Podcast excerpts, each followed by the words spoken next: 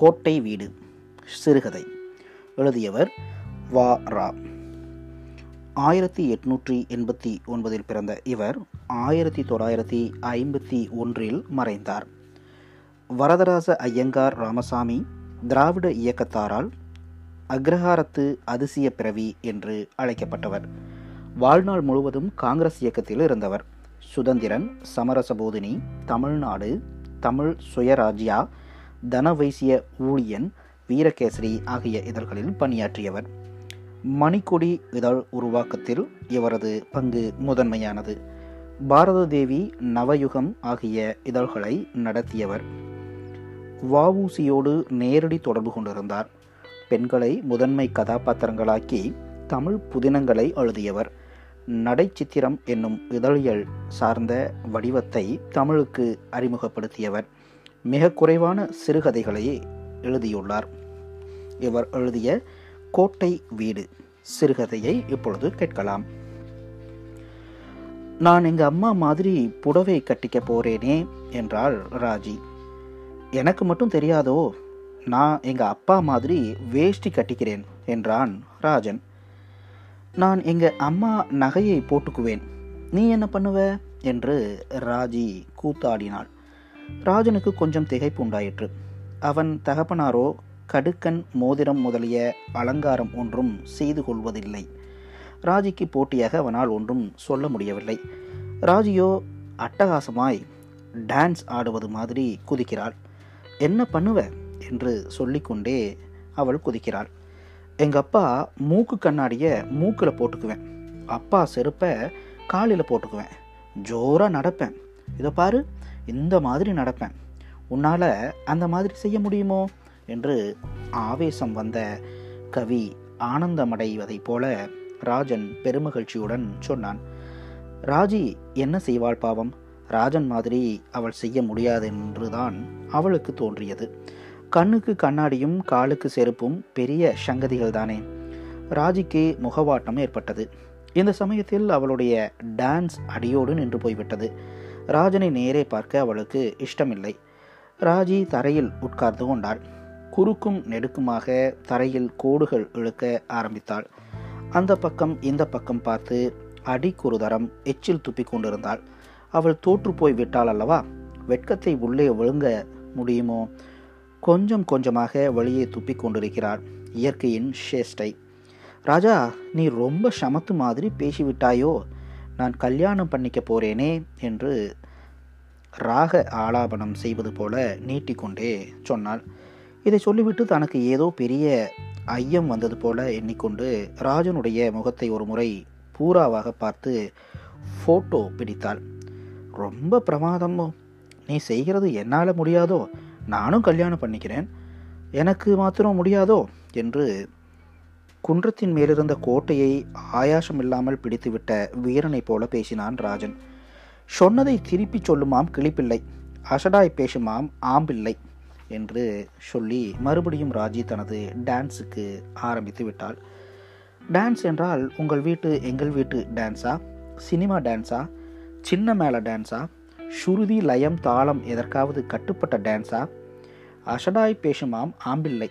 இதுதான் அவருடைய நர்த்தனத்துக்கு பல்லவி. ஒரு முறை கொதிப்பாள். அஷடு அஷடு என்று சொன்னால் யாருடைய முகம் சந்திரனைப் போல இருக்கும்? ராஜனுடைய முழுமதி முகம் மூலி கடுகு மூஞ்சியாக ஆகிவிட்டது. இதை பார்க்க பார்க்க ராஜிக்கு கொம்மாளம் அஷ்ட திக்குகளையும் உதைத்து தள்ளுகிற மாதிரி டான்ஸ். அவைகளின் பேரில் மட்டும் ராஜியின் கால்கள் பட்டிருந்தால் அவைகள் ஷட ஷடவென்று சரிந்து விழுந்திருக்கும். முழங்காலை கொண்டு மோட்டு வலையை உதைக்க முடியாது என்று யார் சொன்னாலும் அது ராஜியின் இந்த பருவத்தில் ஏறுமா? ராஜிக்கு வயது ஒன்பது தானே. அவளுக்கு ஒரு வயது மூத்தவன் ராஜன். குரங்கு சாக கொடுத்த ஆண்டி என்று சொன்னால் ஆண்டிக்கு கோபம் வந்தாலும் வரும். இருந்தாலும் அந்த மாதிரி வலித்து கொண்டிருந்தான் ராஜன். தப்பி ஓடிய மீனை கவனித்து கொண்டிருக்கும் குக்கை போல ஆத்திரத்துடன் மௌனமாயிருந்தான் என்றும் சொல்லலாம். வெற்றி காலத்தில் விபரீத புத்தி தோன்றும் என்று சொல்லுவார்கள். அப்பொழுது தலைக்கால் தெரியாதாம். அக்காலத்தில் தலையால் நடந்து காலால் யோசிப்பார்களோ என்னவோ. ஐயமும் டான்ஸும் சேர்ந்து ராஜிக்கு தலைக்கிறுக்கு உண்டாக்கிவிட்டன. இன்னும் ஒரு முறை ராஜனை அவமானப்படுத்த வேண்டும் என்று திடீரென்று ராஜிக்கு தோன்றிற்று. யாருமே எதையுமே அநேகமாய் யோசித்து செய்வதில்லை. மான அவமான சங்கதிகளில் யோசித்தால் காரியம் கெட்டு போகும். மேலும் அவைகளை தாமாக தோன்றும் நிகழ்ச்சிகள். சட்டியில் இருந்தால் அகப்பையில் வருவது எவ்வளவு நிச்சயமோ அதே போலவே உள்ளுக்குள் இருக்கிற மான உணர்ச்சி வெளித்தோன்றத்தான் செய்யும். இது இயற்கை. கற்றுக் கொடுக்கிற பாடம் அல்ல. தலைக்கிற்கு அடைந்த ராஜி திடீரென்று நான் தாலி கட்டிக்கப் போறேன் நீ என்ன பண்ணுவ? என்று சொல்லிக்கொண்டே நர்த்தனத்தில் இறங்கிவிட்டாள். ராஜன் வாடியிருக்கிற கொக்கு பாய பதுங்கி நிற்கும் புலி உடனே அவனுடைய உடம்பில் ஒரு பூரிப்பு ஏற்பட்டது. ஒரு பாய்ச்சல் பாய்ந்தான். ராஜியின் கைகளை கெட்டியாக பிடித்து கொண்டான். நான் தாலி கட்டப் போறேன். நீ என்ன பண்ண முடியும்? என்று எக்காலம் போடும் காளையைப் போல சத்தம் போட்டான். என் கையை விடு. நான் அம்மா கிட்ட சொல்லுவேன். விடுறையா இல்லையா? என்றாள் ராஜி. கொஞ்ச நேரத்துக்கு முந்தி நீ டான்ஸ் ஆடின மாதிரி இப்போ இல்லையே. தோத்தால் அலறையே. அம்மா கிட்ட சொல்றேன்கிறியே. ஆப்பிட்டுட்டண்டா அழுவா பம்பில்லை என்று கைகளை கொட்டி கொண்டு பாடினான் ராஜன். ராஜிக்கோ கோபம் ரோஷம் தளதளவென்று முகத்தில் கொதிக்கிறது. உடம்பில் இருக்கிற ரத்தமெல்லாம் முகத்துக்கு வந்து விட்டது அவமானத்தாலும் தோல்வியாலும் எப்பொழுதும் முகத்துக்குத்தானே ஆபத்து வருகிறது. முகத்தை இந்த ஆபத்திலிருந்து காப்பாற்ற வேண்டாமா? அதனாலே தான் உடம்பு இரத்தம் முழுமையும் முகத்தில் வந்து கூடி குவிந்து கொள்ளுகிறது. பெரிய மனுஷன் மாதிரி பேசிவிட்டாயே நீ. யாருக்கு தாலி கட்ட போற? உனக்கு யார் இருக்கா? என்று என்னவோ பேசிவிட்டாள் ராஜி. யாருக்கா? உனக்கு தான். வேற யாருக்கும் நான் தாலி கட்ட மாட்டேன். ராஜி உனக்கு தெரிகிறதா? என்று சிரித்து சொல்லிக்கொண்டே அவருடைய கைகளை பிடித்து கொண்டான். ராஜி முகத்தை தொங்க போட்டுக்கொண்டாள் அவளுடைய முகத்தில் இப்பொழுது ரோஷமில்லை. வந்த காரியம் ஆனவுடனே உடம்பு ரத்தமெல்லாம் ராஜியின் முகத்தை கல்யாணம் விசாரித்துவிட்டு விருந்துக்கு வருவதாக சொல்லி விடைபெற்று கொண்டு உடம்பு சுற்று பிரயாணத்துக்கு ஆரம்பித்து விட்டது. ராஜா நீ சுத்த அசடு என்றாள் ராஜி. அசடு கையை விட்டு விடேன் என்று கையிலே ஏன் நகத்தாலே கோடு கிழிக்கிற? நான் ஆத்துக்கு போறேன் என்றான் ராஜன். உன் கை தங்க கையோன்னோ? கோடு கிழித்தால் அழகு குறைஞ்சு போயிடும். போடா அசடே ஆத்துக்கு போயேன் நான் இங்கேயே வீடு கட்டி விளையாடுறேன் என்றாள் ராஜி. நான் ஆற்றுக்கு போக மாட்டேன். நீ என்ன செய்வ? நான் இங்கே தான் இருப்பேன். அப்புறம் நீ என்ன பண்ணுவ? என்றான் ராஜன். நான் வீடு கட்டுறது நீ பார்த்துண்டு. சும்மா உட்காந்துருக்கப்படாது நீ எஜமானோ நான் கூலி வேலைக்காரியோ வேணும்னா நீயும் ஒரு வீடு கட்டிக்கோ என்றாள்.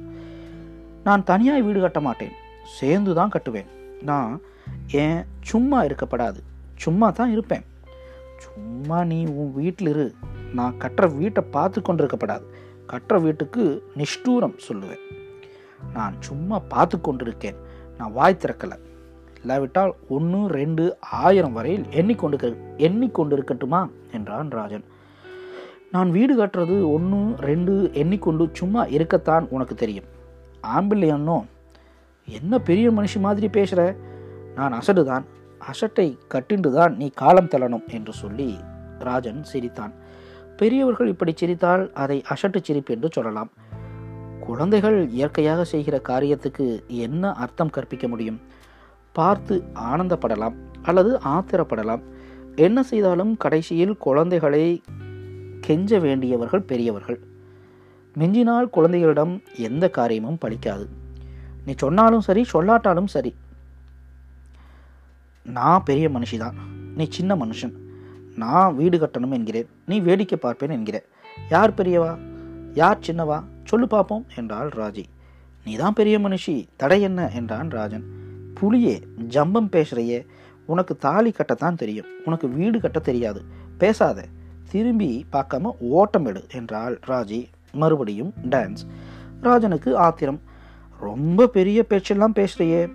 எனக்கு தாலியும் கட்ட முடியும் வீடும் கட்ட தெரியும் என்று அவன் படபடவென்று பேசினான். ஏண்டா வீணா பேசுகிற நம்ம வீட்டு மண் எல்லாத்தையும் ஒன்றா சேரு. நம்ம வீட்டை கோட்டை மாதிரி கட்டணும்.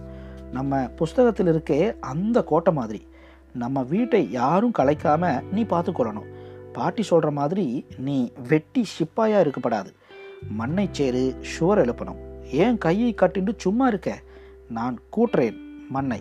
அதோ பார் அந்த இடத்துல கொண்டு போய் சேரு என்றாள். இரண்டு பேரும் புது வீடு கட்ட மண்ணை ஒன்றாய் சேர்த்து கொண்டிருந்தார்கள். அந்த சமயம் அவர்களும் கூத்தாடி தாத்தா வந்து சேர்ந்தார். அவர் சிரித்துக்கொண்டே வந்தார். என்ன தாத்தா சிரிக்கிறீர்கள்? என்று குழந்தைகள் இரண்டு பேரும் எக்காலத்தில் சிரித்தார்கள். பொக்கென்று சிரித்தவுடன் தாத்தாவின் முகம் தொங்கி போய்விட்டது. என்ன தாத்தா நாங்கள் கட்டுற வீடு உங்களுக்கு ஷோக்கா படலையோ? நீங்களும் கொஞ்சம் மனச்சேருங்களேன் என்றான் ராஜன். போடா போ ராஜா. தாத்தாவுக்கு பொக்க வாயை காட்டிண்டு அர்த்தம் இல்லாமல் சிரிக்கத்தான் தெரியும். அவருக்கு வீடு கட்ட தெரியாது. தாத்தா நீங்கள் போங்க. நாங்கள் வீடு கட்டியானதும் கிரகப்பிரவேசம் செய்ய போகிறோம் கிரகப்பிரவேசத்துக்கு உங்களை அழைக்கிறோம். வந்து விருந்து சாப்பிட்டுட்டு போங்க என்றாள் ராஜி. எல்லோரும் சிரித்தார்கள். நேயர்கள் இதுவரை கேட்டது கோட்டை வீடு சிறுகதை. எழுதியவர் வா. ரா. மீண்டும் மற்றும் ஓர் சிறுகதையில் உங்கள் அனைவரையும் சந்திக்கின்றேன். வணக்கம் நேயர்களே.